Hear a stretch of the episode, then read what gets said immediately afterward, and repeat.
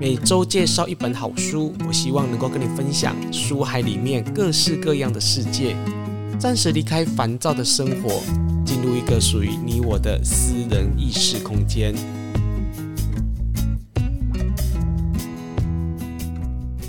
你好，我是雨色，你今天好吗？今天不是要跟大家来介绍书，是要来跟大家分享一则日本在两千年发生的真人真事故事。在日本的新闻上面呢，把它叫做西铁巴士挟持事件。这个故事我在看的时候，我有很多的省思想跟大家来分享。也许它只是一个社会案件，听起来好像也没有什么，因为社会案件呢每天都在发生，不是只有日本而已。但是我在看这则故事的时候，其实我有点心疼故事中的这个男主角。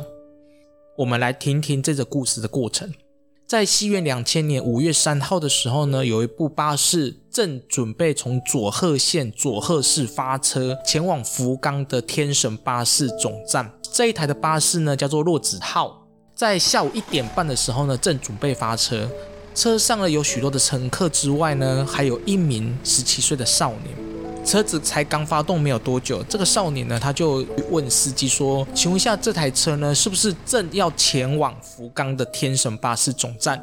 这个司机说：“对，我们就是要前往那个地方。”司机才刚说完，少年呢，他就回头跟所有的乘客说：“你们要去的地方呢，不是天神，是地狱。如果你们有任何一个人呢，不听我的指令的话，我就把他杀死。”说完，这个少年就亮出了他手上那一把长达四十多公分的牛刀。接着呢，少年呢，他就开始命令所有人听他的指令。车上有五位男性的成年人，他叫这五位男性成年人全部的都坐到车子最后面去，中间走到。的位置呢，留给一些富人们。车上还有一位六岁的小妹妹，她是因为父母亲呢在佐贺市工作，没有办法长期照顾这个小女生，所以就在这个假期当中呢，让她去福冈找她的奶奶。他们父母亲有亲自把她送到车站，然后让她上车，目送她离开。那她奶奶呢，就在福冈接这个小妹妹。这个少年呢，并没有命令这个小女生呢要怎么做，所以他一直留在原来的位置上面。这个所有的人都坐好位置之后，少年在命令坐走道两侧的人呢，把椅子放下来，意思就是说，中间走道其实还有一排的座位。从这个行为就可以判断出，这个少年他是一个非常聪明的人。他所做的这些事情，他绝对不是临时起意，他是有谋略的。比如说，为什么要叫所有的男生去坐后面呢？因为男生。身强体壮，要反制小男生其实不是问题，毕竟他只有十七岁。让富人们坐中间是安全的，因为富人们一般的力气啊反应没有像男生这么的快。至于为什么他没有让六岁的妹妹离开位置去跟这些妇人坐在一起呢？我们不得而知。车子开始发动。少年呢，就直接坐在六岁小妹妹旁边，很平静的跟她说话。在这个过程当中，他也都没有去打扰任何一个人。那司机呢，就按照他的指示呢，一直往前开。至于开去哪里，没有人知道。这台车子呢，它预计应该是要到下午三点半左右呢，就应该要抵达福冈的天神总站。但是呢，它一直都没有出现，所以呢，总站呢就开始用无线电联络这个司机。但是不管他怎么联络，司机总是没有回应。到了下午两点四十七分左右呢，车子呢就到了一个加油站的附近。司机呢非常的聪明他就跟这个少年讲说：“我们这个车子呢上面没有配置厕所，所以呢你一定要让人家上厕所才可以。”他他就回头啊去问所有人说：“你们有谁要上厕所吗？”想不到真的有三分之一的人表示说他要上厕所。不知道听众朋友听到这里会不会开始流汗哦？如果说你今天是车上被挟持的人质，少年问你们说：“有人要上厕所吗？”你敢举手吗？我在收集这个资料，看到这一段的时候，其实我有点想说，如果是我，可能不敢举手，因为我不清楚这个少年的情绪状况是如何，会不会当我举手的时候，他一刀就砍过来，把我的手砍掉呢？我现在讲的并不是开玩笑，是有时候我们在不清楚这么激动的人的心理状态的时候，有时候我们做的任何一个反应，其实都要非常小心。接着呢，这个少年就跟所有人说：“我也不怕你们跑，但是我要跟你们讲，只要有任何一个人呢跑走的话，我就杀死一个人。我说得到，做得到。”接着呢，他就让一个女生呢先下车。想不到呢，这个女生一下车之后呢，他就头也不回的往前冲啊！这个少年呢看了就非常愤怒，他一上车就说：“真的有人在试探我的底线吗？我马上杀一个人给你看。说完呢，他就往前走。这部车上面有一位六十五岁的总本达子，一个女生。她上车没多久，她就开始昏睡了。所以呢，这个少女一上车呢，开始发怒要杀人的时候呢，她就先看到这个在昏睡的达子，她就把她摇醒。但是这个女生她可能睡太熟，再加上她年纪可能太大了，六十五岁，所以她一直处于在昏睡当中。这个少年。一被激怒之下呢，就把他那一只长达四十几公分的牛刀呢，用力往达子的颈部把它砍下去，而且连砍数刀。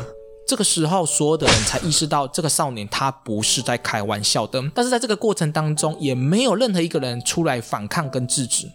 想当然了，大家尿也不用上了，就是这部车呢，继续的往所谓的地狱的方向开去，但是也没人知道他要去哪里。这个少年他才刚坐好位置的时候呢，他突然想到一件事情：明明在右边的位置上面呢，明明还有个女生，他自己一个人坐，怎么突然看不到她呢？他一回神去找的时候，反正女生已经不见了。原来那个女生在慌乱当中，她自己把车窗打开，跳下去逃跑了。我刚才有说，这个少年有讲过一句话：只要任何一个人敢逃跑，我就杀死一个人。接着他二话不说，就往旁边的一个女的砍杀下去。所以有一个已经死掉了，然后一个人呢已经是重伤。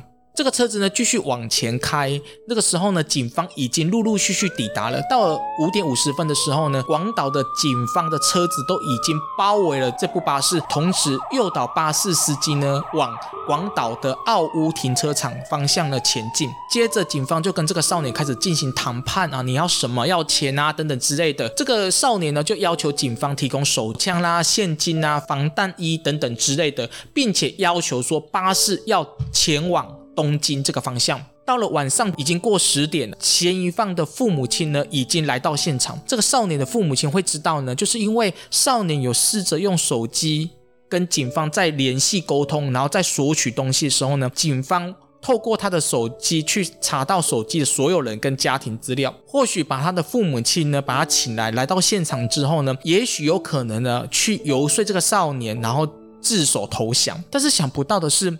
他的父母亲来了之后，不但没有让这个少年呢释怀，同时呢激怒他，甚至呢整个过程当中呢非常的紧绷。在这边我稍微讲一下哦，我们看到一些社会案件或者是一些社会反人格事件发生的时候，其实我们试着去想一下，为什么这样的人他会出现这样的行为？其实大部分呢都是跟父母亲跟家庭啊。有很大的关系，所以呢，当警方发现父母亲来到现场，并没有办法解决跟舒缓少年犯的情绪之后呢，马上阻止了父母亲跟少年的沟通。反过来呢，警方开始用柔性的方式跟这个少年做沟通，比如说会送乌龙茶啦、饭团啊、炸鸡再到车上去，然后同时呢，让他们每一个人可以吃饭。这个过程其实就是在舒缓少年的防备心。在这个过程当中的时候呢，少年也释放了车上的两位女乘客，所以代表是其实这个少年他的本性其实并不坏，他并没有在这个时候呢把所有的人都杀死。过程当中，警方在另外一个县市呢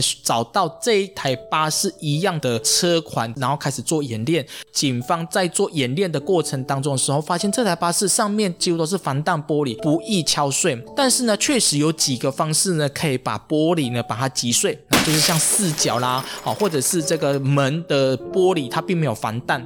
警方找到一个破口之后呢，开始做演练，结果他发现说，或许还有机会。用弓箭方式呢，救所有的人质。我们就回到刚才的现场哦。警方因为他说服少年无效，发现这个少年根本还没有意识想要释放所有人质，所以呢，就一直在准备攻坚的机会，同时也在跟另外一个县市的警方做联系，用什么方式来做突击。过程当中，这个少年一直处于非常亢奋的状态，他就抓着这个六岁的小妹妹在车上走来走去，走来走去。一直到了隔天的凌晨五点的时，警方趁着车上所有人松懈的时候呢，才开始展开突袭的行动。他丢入了闪光弹，然后让这个少年呢短暂的失明，接着再从窗口、车口呢开始进去抢救人。这个过程当中呢，这个有人抱着这个小女生呢，不幸就是被这个少年砍伤他的大腿，还是很庆幸的呢，他就是从窗口把他救了出来。好，我们故事就先讲到这边哦。我不知道大家听到这一段的社会案件。时候，你有什么样的想法？一开始我有说，我觉得我对于这个少年感觉到有一点的惋惜，而且会有点心疼。原因是因为我认为说，其实每一个人在成长过程当中，每个人的行为其实都是受到家庭跟父母亲的影响非常非常大。这是我想要跟大家分享的哦。好，那我先大家来谈一谈，我在看这则新闻的时候，我个人的看法是什么？第一个呢，就是每一个人的感受都应该要被倾听到，不管他是几岁，都是一样。像这个少年呢，他其实本性非常非常善良的一个男生，他非常的好学，他也非常的会读书，他在求学阶段的成绩其实都是非常好的。那为什么他的个性突然会有这么大一个转变，成为一个反社会人格的这种个性呢？是因为他上了高中，可能是因为他的功课特别好，因此呢，他就受到了同学的霸凌。校园霸凌在台湾的案件其实也有，可是呢，相比其他的亚洲。地方来说的话，台湾的这种社会霸凌现象呢，并不算非常的多啊。如果说你跟南韩跟日本来比的话呢，台湾算还好啊，但是并不是没有，我觉得都还是有。南韩跟日本，就是为什么这样子校园霸凌的社会案件这么多？我觉得主要的原因是因为。可能是长期忽略了倾听的重要性之外，还有功利主义，就是这种升学主义的心情啊。大家都知道，在日本跟南韩，他们的竞争其实比台湾大很多。那你除了读书之外，其实你很难去啊、呃、用其他方式来证明你的存在啊。这是我个人的看法啦。那当然还有就是文化的关系啦，哈，这个也也是有一点，因为日本他们民族的优越性其实还蛮高，像京都是京都人本身就是很不只是排斥呃外来人哦，连自己日本人他们都很忽视哦，就是京都人他们有一种自我的高傲性。讲回来啊，就是这个少年在校园霸凌的时候呢，他有试着去。反映给他的师长，给他的学校，甚至他也跟他的父母亲说这些事情，但是他们都没有把它当成一回事。那你想一想哦，就是长期的被霸凌、压抑，然后还有被这种忽视的情况之下，其实正常的人心态上都很难去维持平衡，更何只是一个十七岁的一个少年。后来呢，这个少年就慢慢的不想去学校，接着他每天就在家里玩电动。他把这种扭曲的社会观点呢，把它投射到他们家的狗，所以他几乎就是会打他们家的狗。